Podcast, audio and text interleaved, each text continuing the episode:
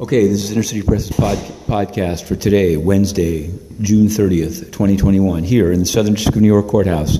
We're covering more than 10 cases, including the ongoing U.S. versus Calk case, trying to buy a Secretary of the Army position in the Trump administration, working through Mariucci and Manafort. But we just covered a guilty plea in the Insurrection Blues, a.k.a. January 6th capital cases. Mark Grode of the Oath Keepers has pleaded guilty. The guilty plea was accepted by Judge Mehta. And he has a guideline of 51 to 63 months imprisonment, but that can be reduced by a 5K1 letter, which is a cooperator's letter. He has agreed to cooperate before grand juries, at trial, in interviews.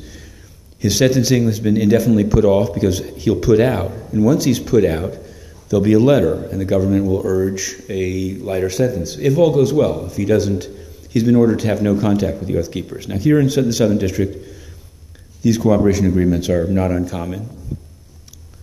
Tekashi 6 9 got one. Still spent some jail time, but much less than he would have. In the Honduras narco-trafficking cases, people with up to 70 murders got a plea agreement. But this one was signed and it was accepted. They went through the script. He said he'd considered it.